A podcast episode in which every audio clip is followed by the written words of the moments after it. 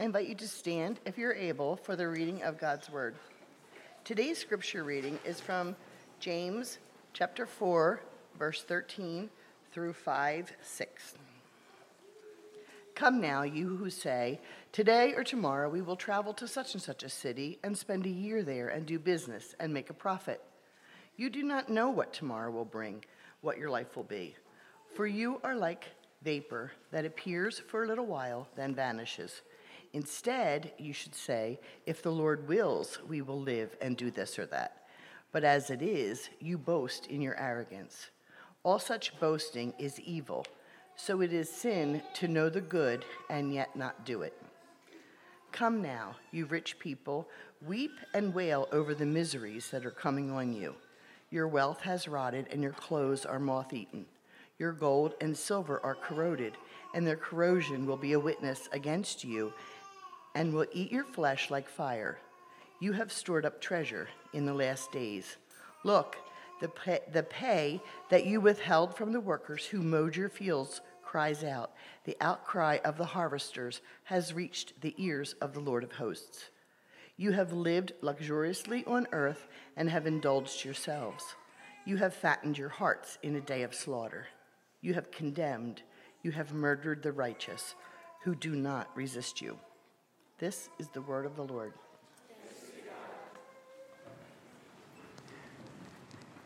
Well, good morning, everyone. Uh, let me just add by way of welcome. My name's Chris. I'm one of the pastors here. Uh, good to be with you all. What a morning to celebrate. Uh, what a beautiful sunny day to celebrate uh, the baptism of nine individuals. Uh, those of you who are joining us maybe for the first time or you're relatively new to First City, uh, we're glad that you're here this morning to experience one of the core practices of the church to, to see what it means to not only belong to Christ, but also to belong to his people, and how baptism signifies a deep union that we have with both Christ and his body. And so it is a, it's a joy to be able to celebrate that, to, to do that and practice that as a church family. And if you are new, here, here's what we want you to know about First City. Like what we just celebrated this morning, like that is the core of who we are as a church. Like, we baptize people this morning because Jesus truly is the resurrected and reigning king. Like, if Jesus didn't get out of the grave, they just got wet and it was pointless. Anybody else has been baptized, it was just a nice little dip in some warm water, maybe you got baptized and it was really cold. But we do all of this because Jesus truly is the resurrected and reigning king. We believe he truly came to this earth, truly died on a cross for our sins, but on the third day rose again, and he ascended into heaven, and one day he's coming back. That's what we've staked our entire lives on as a church. And we want you to know the grace of that. We want, to know, want you to know the transforming power of the gospel above anything else. And so, if there are ways that we can uh, bring you further into community, answer questions, pray for you, meet practical needs, please let us know. That goes for whether you're someone who's confident in your faith and you're looking for a church home, or maybe you're here this morning and you have lots of questions and you're wrestling through what it means to follow Christ. Hey, those questions are welcome. Please bring them to this community. Or maybe you're here this morning and you wouldn't profess faith at all. Again, you're welcome here. We want you to know the grace of God and whatever objections, whatever questions, you can bring them here and openly ask and be honest about them. So, wherever you are in your faith journey, know that the community of First City Church would love to welcome you and show hospitality to you. So, uh, please connect with us uh, if you desire. If you have not opened your Bibles, to James uh, chapter 4, please do so. We're going to be in verses 13 through 5 6, as Jeannie read for us. And the title of my sermon this morning is Control Freaks. Are you a control freak? Would you claim that for yourself? Would someone else claim that for you? There was an article in Forbes magazine titled Seven Signs You're a Control Freak. One, you aren't a good team player. Sign number two, you believe you are 100% responsible for your success. Number three, you have trouble maintaining meaningful relationships. Number four, you invest a lot of time in trying to convince other people to change. Number five, you spend a lot of energy trying to prevent bad things from happening. Six, you don't delegate tasks. Seven, you lack compassion for people who make mistakes. Resonate with any of those? I mean, there's some good common grace insights in, in that list. And, and listen, while, while some of us certainly have more control freak tendencies, here's the honest truth. We all, at some level, are control freaks. We all seek to try to control our lives. We want what we want, how we want it, when we want it. Right? That, that is something that is so easy for us to just fall into. But here's the deeper problem. Like, like leave aside sort of the obvious problem. You know, those, seven signs are kind of, you kind of like, oh yeah, that's a problem. Leave, leave that aside for a second. Like, look, being control freaks is actually enshrined in our culture. It's taught, it's valued, it's even seen as noble in our culture. Like, how many of us hear this line that our destiny isn't written for us, it's written by us? And we're all like, yeah, we write our own destiny, let's go get it. I mean, that, that was one of the, uh, during a certain presidential election, that was a line that was repeated. Our destiny is not written for us, it's written by us. It's sort of rally the people hey, we make change. We're the ones who affect what happens in our lives.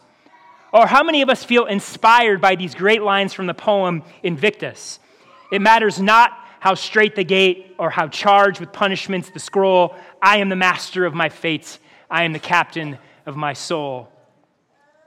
Like over and over and over, we are bombarded with messages. There is, we, we, are, we hear these sort of pep talks that you control your life, you control your destiny, you define who you are, you determine how you are going to live your life and what you are going to live your life for. Over and over and over, we are shaped by these messages, and we are so prone to live our lives that way. And so, listen, you may not outwardly show the seven signs of a control freak, but if you functionally live with this sense that my destiny isn't written for me, it's written by me, that I am the master of my fate, I am the captain of my soul, guess what? You're a control freak. You are functionally living as a control freak. Sometimes this can be really bad news for people around you, and sometimes it can be subtle. It doesn't show itself until difficulty hits, suffering hits. How many of you can identify with the idea of being a control freak? How many of you, when life gets difficult, things don't go your way, start to show that you actually think you are the one in control of things? I certainly can. I certainly do. We all are control freaks. And underneath all of that, both the obvious and the subtle is this hearts given to self reliance, self sufficiency, self definition. And this is the underlying heart condition that God's word through James comes to bring, is going to confront, and it brings much needed warning and correction and reorientation. So, for all the control freaks in the room, which is all of us, here is God's word to us. Here's the main point for us this morning is be God reliant, not self reliance. Be God reliant, not self reliant. And so in this passage, James exposes the deception and the damage of self reliance. He writes in verses in chapter 4, verses 13 and 14. Come now, you who say, Today or tomorrow we will travel to such and such a city and spend a year there and do business and make a profit. Yet you do not know what tomorrow will bring, what your life will be. For you are like vapor that appears for a little while, then vanishes. So it's likely that James is addressing a group of business leaders, business owners, merchants in the church. And just like business owners today, this group, they exercised a level of control over their finances. They, they exercised control over their opportunities and the gain that they had. Things like planning and hard work and ambition. These were keys to success. And look, in many ways, these are really good things. However, running in that lane of owning a business, opportunity, gaining, planning, all of, all of that surfaced a problem for these business leaders and these merchants self reliance. Listen, I'm going to go to this place. I'm going to make these deals. I'm going to make that money. Watch me work. Watch me go. Acting as if the success of their hands was entirely up to them. Acting as if through their own hard work and ingenuity and, and business acumen, all of those things, like that is what was going to guarantee success. There was a self reliance in which they believed they were the cause of all good things that happened to them. They believed that if they could control enough, plan well enough, ambitious enough, work hard enough, success is guaranteed. Self centered business ventures ran in self reliance and self sufficiency. And James calls them out in verse 16. He says, All of that, it's boasting and arrogance. It's boasting and arrogance. And this boasting is problematic for two reasons. First, look, it's self deceptive. It's self deceptive to think we have that much control. Like you boast about going to such and such city, spending a year there, making all this money. You say, Go watch me work. Look what I'm going to accomplish. And yet, can you really control that much? Like, can you really control your life to that degree? Do you know what life is going to bring tomorrow? Can you guarantee that? Like, like listen, everyone in the room right here, it doesn't matter how old you are. How many of you can say your life has played out exactly as you planned? like your education, your job, your health, your relationships, your marriage, your parenting, your finances, your circumstances, all of that according to plan. None of us. None of us. And we all know what happens when we try to micromanage those things, right? None of us has ultimate control. Yes, God has given us relatively a lot of control. In many ways, we do have a measure of control, but there is so much we can't control. And it is self deceptive to think we can. And so James calls them on this self deception. Do you know what your life will bring? How can you say you're going to do all these things? You don't know what tomorrow is going to hold. Your life's like a vapor, here today, gone tomorrow. So the question is are you living in such self deception? Like, do you believe that you have that much control? That with enough hard work, planning, ambition, ingenuity, everything will turn out as you planned? Everything will be successful. And look, you may not be arrogant about it. You may not like go, hey, look at my deals, watch me work, watch me make that money. You might not be that arrogant. But listen, your self sufficiency will show itself, the self deception will show itself. It'll show itself in things like our prayerlessness. It'll show itself in the ways that we can be tight fisted with our time and our money and our relationships. It'll show itself in the ways we'll never seek counsel from community. It'll show itself in the ways that we live with acute anger and angst and anxiety about things. Like, do you know why you're giving over, given over to anger and angst and anxiety? It's because you've deceived yourself into believing you can and should have that much control. And then when reality comes in and shatters your self deception, boom, frustration, anger. Well, I should have been able to. Maybe, maybe not. Are you living in the self deception of self reliance? But the problem is deeper, as James is going to point out. Even deeper than self deception, self reliant boasting is rebellion. James calls it evil. And it's evil because it replaces God with self. I determine my life, not God. I determine my identity, not God. I determine my destiny, not God. I determine how I will live and what I will live my life for, not God. It is my power and my planning that causes success, not God. Rather than submitting to God, rather than depending upon God, rather than worshiping God, self reliance rebels and it enthrones self and sees self as the highest authority and self as the greatest power and control. And friends, listen, when we enthrone self, it can get dark. It can get dark. Listen to how James goes on in verses 5, 1 through 6. He says, Come now, you rich people. Weep and wail over the miseries that are coming on you. Your wealth has rotted and your clothes are moth eaten. Your gold and silver are corroded, and their corrosion will be a witness against you. and will eat your flesh like fire. You have stored up treasure in the last days. Look, the pay that you withheld from the workers who mowed your fields cries out, and the outcry of the harvesters has reached the ears of the Lord of armies. You have lived luxuriously on the earth and have indulged yourselves. You have fattened your hearts in a day of slaughter. You have condemned, you have murdered the righteous who does not resist you. So, we, we talked about this earlier in our series in James that while Scripture doesn't teach that wealth in and of itself is evil, it doesn't teach that all rich people are evil, it does teach wealth can be dangerous. You see, it can amplify and drive us deeper into our self reliance. It can seduce us into believing we have more power and control, or that we should have more power and control. See, wealth so easily makes self reliant people more self reliant, self sufficient people more self sufficient, and rebellious people more rebellious. And so the question for us is this level of self reliance happening in our hearts? Because look, look, look where James leads us. This level of self reliance, James calls out these unrighteous rich for their mistreatment of others.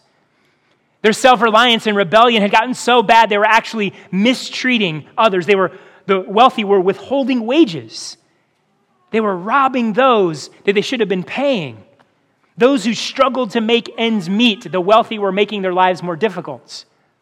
Like those who had abundance were making life harder for those who lived paycheck to paycheck. But even more, they condemned, they even murdered the righteous. So it's not clear what exactly what James is pointing to, but it is likely he is pointing to how the rich in this society at the time, or at least in these circumstances that these Christians found themselves in, the rich were leveraging the government and the courts to unjustly put people in prison or even have people unjustly executed. The wealthy sit in positions of power, and they were using those positions of power unjustly to keep those underneath them the righteous, the just. They were oppressing them, all in the name of getting more wealth, power, and control.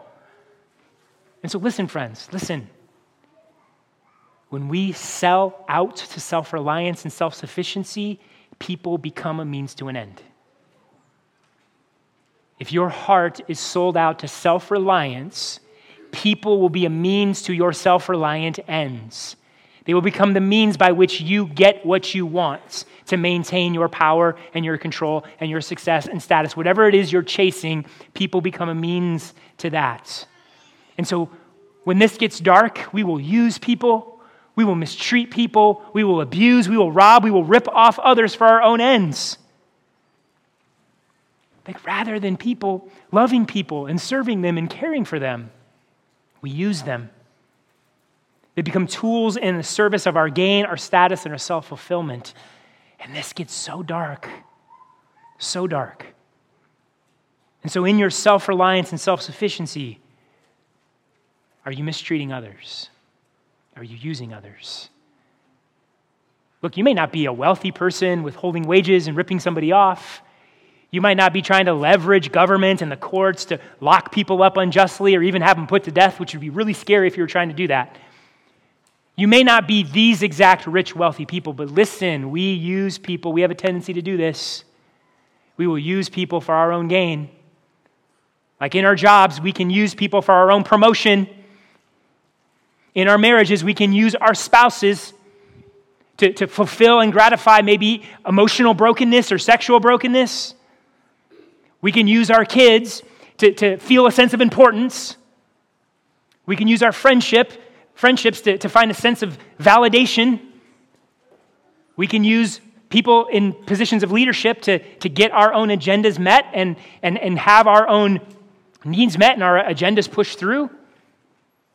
Like there's so many ways that we can use people. And here's what happens when they don't get on our board we get angry, we start to manipulate, or even worse, we will scrap relationships if they don't meet our needs. Is that not our culture? Is that not the air we breathe? The way we are being shaped and formed, it can be so easy to fall into this. Using people for our self reliant means Friends, listen, when we live life on our own terms, this is the inevitable results. When we live life on our own terms, people turn into tools, all in the name of gaining and satisfying ourselves, getting more for ourselves, or even fixing what is broken in ourselves. And James highlights the bitter irony in all of this, highlights how all of that self sufficiency leads to a dead end. Weep and wail, he tells these unrighteous rich. Lament, mourn for the miseries that are coming on you. Look at all that wealth that you've accumulated. Even now, it's starting to corrode and waste away.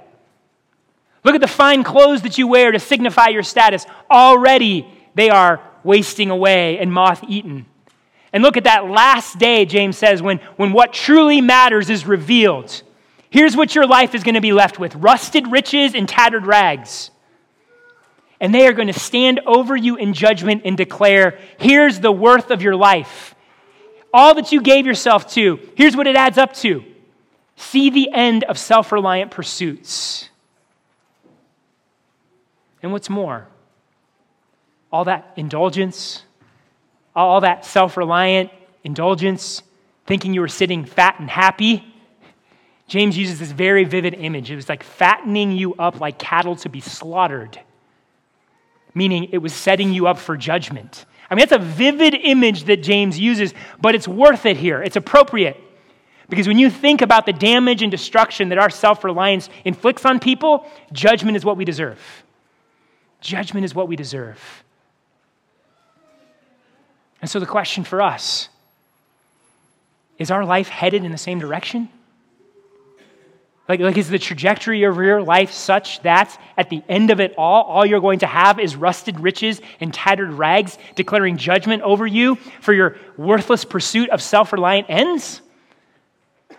Is that all our lives are headed towards?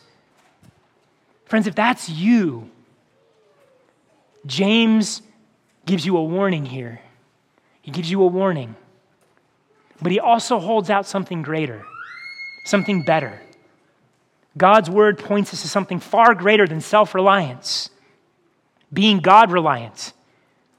In 415, James writes this Instead, you should say, if the Lord wills, we will live and do this or that. And here, friends, this is the key.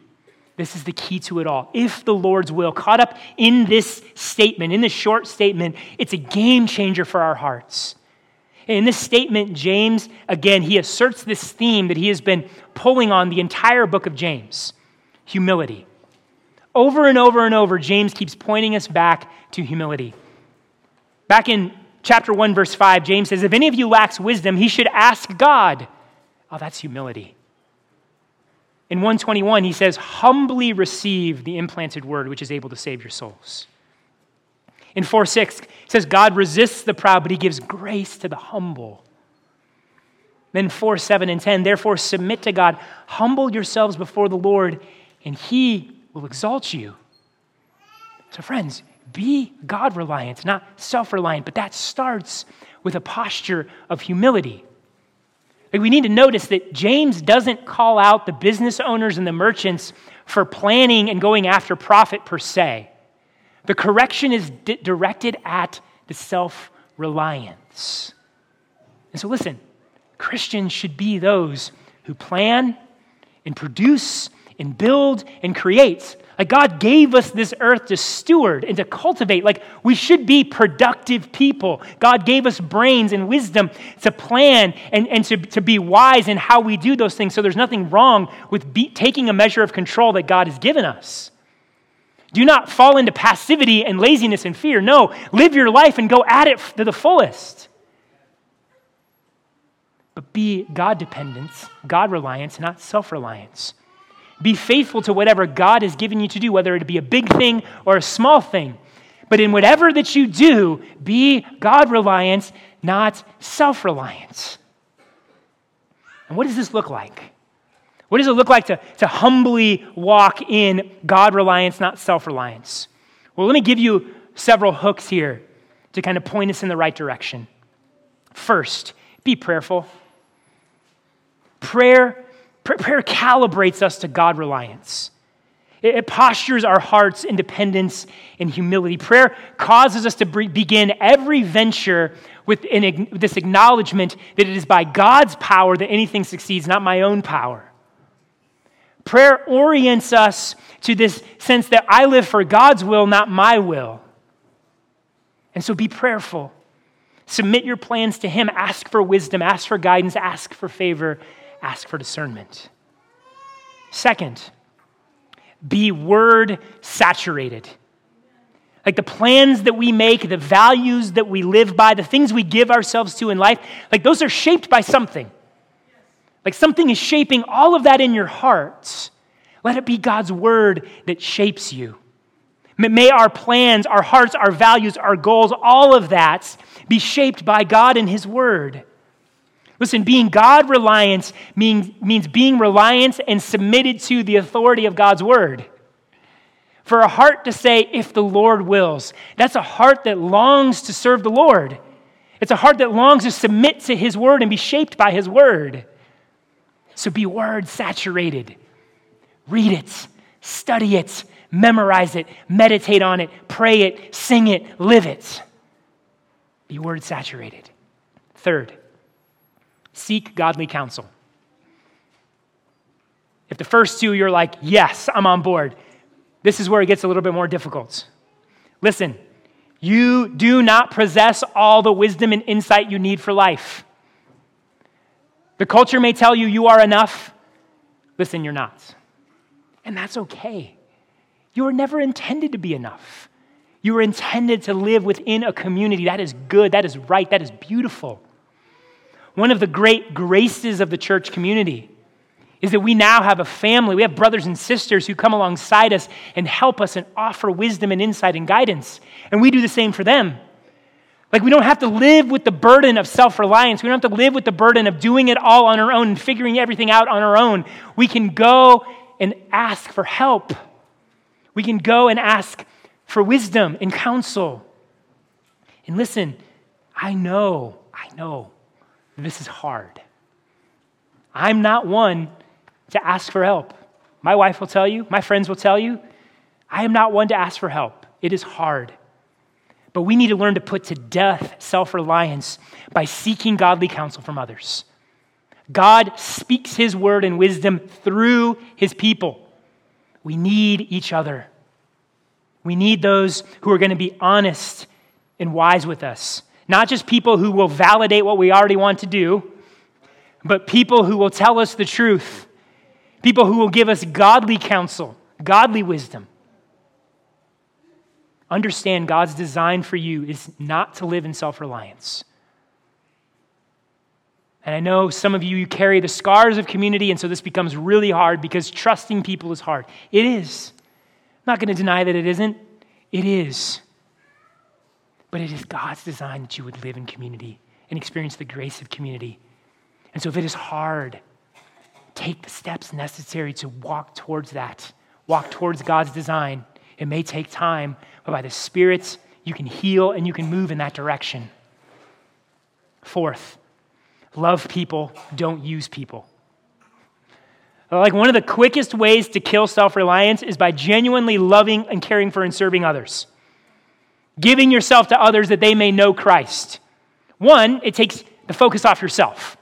You stop just being focused on yourself and you start caring about other people. But here's the other reason why.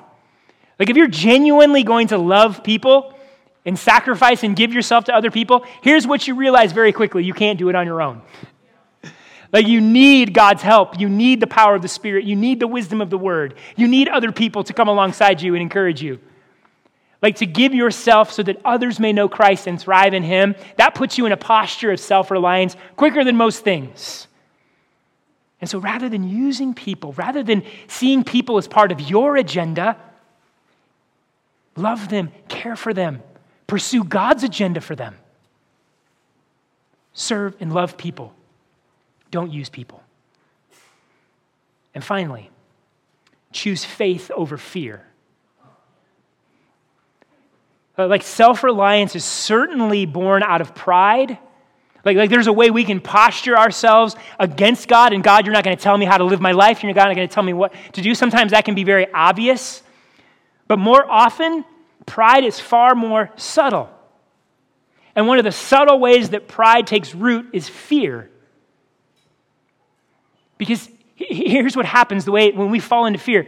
Like, functionally, what fear is, it's not believing that God is good. It's not believing that God is powerful and He cares for you.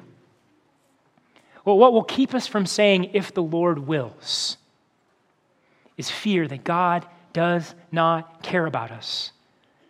It's the fear that God is not actually watching out for us, watching over us, that His power is not coming into our lives. And here's what will happen even when we make a mess of things in our own self reliance, even as we continue to make a mess of our own lives or maybe the mess, life, mess in the life of other people, like we dig our heels in and we double down on the self reliance. Why? Because we're so afraid we're alone. We're so afraid that God doesn't love, that He doesn't care, that His power isn't for you. But, friends, that is a lie. That is a lie. Like, yes, there is sin. Yes, there is pain. Yes, there is suffering. Yes, there's disappointment. All those things are real. But saying, if the Lord wills, is doing this. It's saying, I see all of that, but I believe God's goodness and his sovereignty are greater. In the midst of all of that, I believe God is good. We say, if the Lord wills, because we know whatever the Lord wills is good, and we can trust him. And what gives us confidence? Like, what gives us the confidence to choose faith over fear? Like, what compels us to say, if the Lord wills, in the midst of all of the pain and sin and disappointments? What compels us to be God reliance and not self reliance when it is so easy to give over to fear?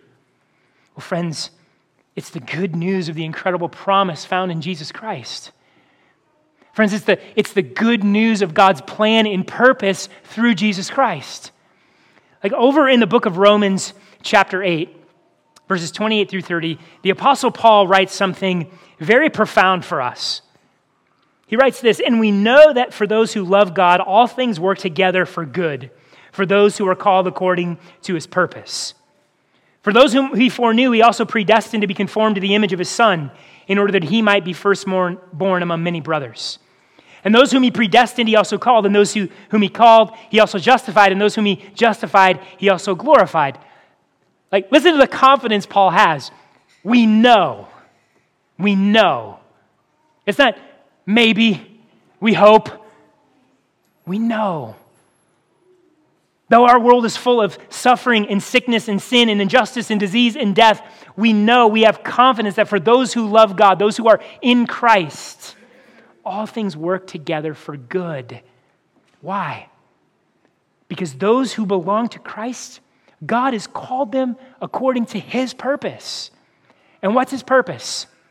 To conform those who are in Christ into the image of Christ to be made like Jesus. So listen, here's our confidence, church. Here's our confidence God predestined, He predetermined, He planned, and He purposed that we would be conformed to the image of Christ. Full stop.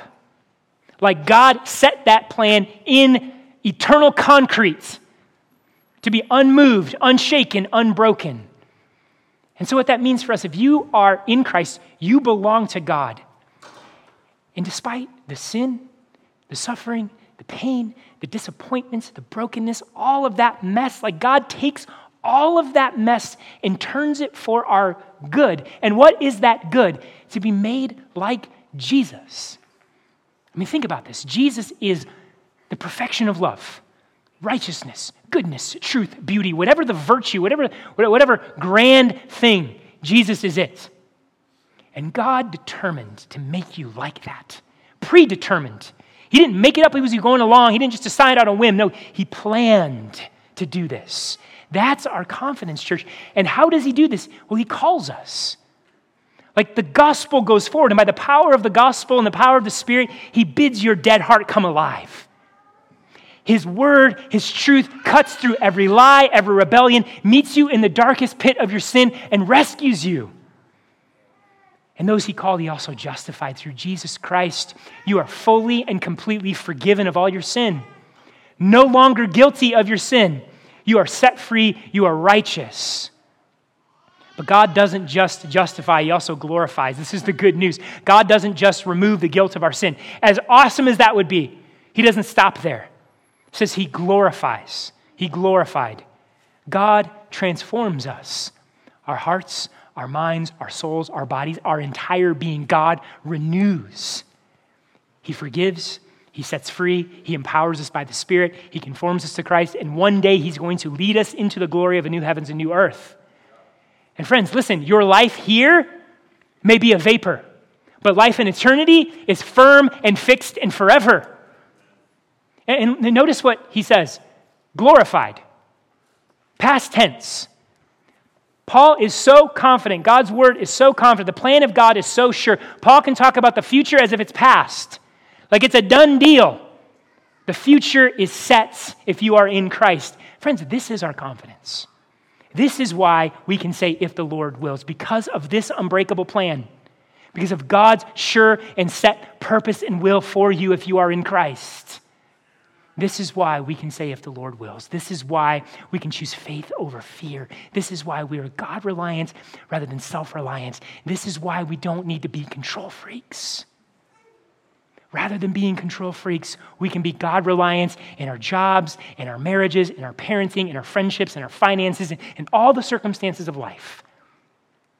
Like, friends, when you consider the great power and salvation that we have in Christ that is sure and fixed and set, why would we ever be self reliant? If the very power that raised Jesus from the dead is the power that is at work in our lives, if all of this mess is actually being worked out for our good in Jesus Christ, why would we ever be self reliant? Why would we ever depend upon our own power when the power of God is at work in our lives? But listen, let me just say a couple things here in conclusion. This confidence only comes in Christ. Like this confidence only comes for those who are in Christ. Like it is only through faith in Jesus and by the power of Jesus that we are forgiven and set free from our sin and our rebellion and the self deception of self reliance. Jesus took the punishment and the judgment that you and I deserve because of our rebellion on himself and he was crucified and he died, but he was raised again on the third day. And just as Christ was raised, we have been raised to walk in new, God reliant life. And so the question this morning is, is Are you walking in that life? Do you trust in Jesus? If you would say this morning, No, I don't, I never have. Well, here's the good news for you, friends Jesus holds out his grace to you today you can turn from your sin, turn from your self reliance, and you can become God reliant today by putting your trust in Christ. But for those of you that do trust in Christ, those of you who are part of First City Church, let us be God reliant rather than self reliance. By the power of the Spirit, let us continue to put to death the self deception and the rebellion of self reliance. By the power of the Spirit, let's walk in humility and let's be prayerful. Let's be people who are word saturated. Let's be people who seek godly counsel from one another. Let us be people who love others and not use others. And most of all, let's choose faith over fear. Amen? Let's pray. Father, thank you for your goodness to us. Thank you that while we have spent so much time, so much wasted time being self reliant, you have been faithful to us. God, your grace, your plan, your purpose is far greater than anything we could design for ourselves. And so I pray, Father, that the goodness of the gospel, that the power of your plan to conform us to the image of Christ, that we can trust that all things work together for our good, that you're working all of those things for the grand purpose of making us like Jesus, to bring us into a glorious new heavens and new earth. God, that that would shine so bright that it would shine out our self reliance, it would drown it out. We would run from it. Even this morning, God, would we turn from it and we would turn to you that we would grow as a people of prayer and a people of the word and a people who are open and seek help from one another. that we would love each other, and that we would walk in faith. God, by your Spirit and by your word, would you do that in us this morning? Pray these things in Jesus' name. Amen.